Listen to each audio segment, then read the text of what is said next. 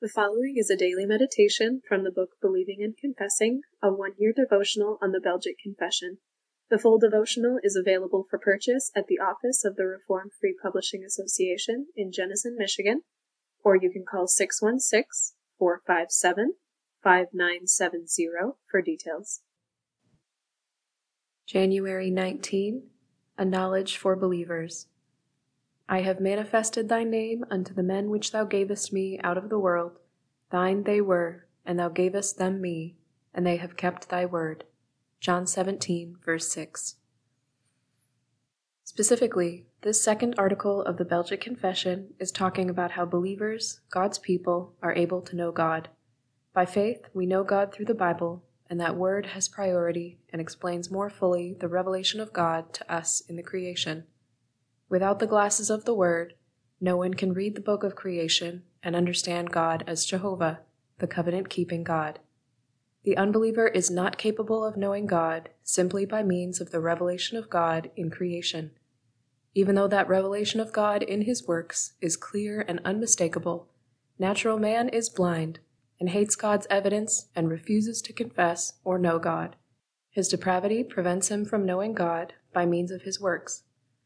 God made use of dreams, visions, appearances, and direct speech in order to reveal his will to mankind.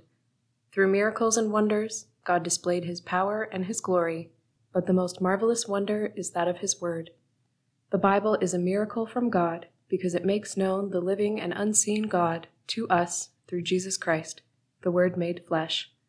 That written word reveals all that is necessary for us to know in this life to God's glory and our salvation.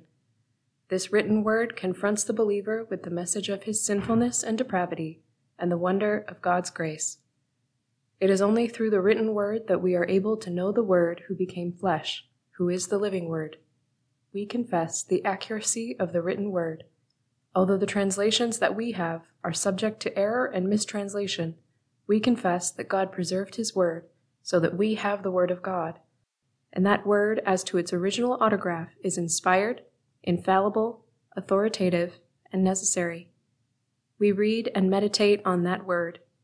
It is easy to take for granted the treasure that God has given us in the word.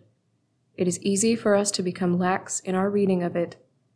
May God stir us up not only to a confession of the wonder of his revelation to us, but also to the joy of reading studying and growing in our knowledge of that glorious revelation in His Word, so that we can know more fully the glory of God and the confidence of our salvation.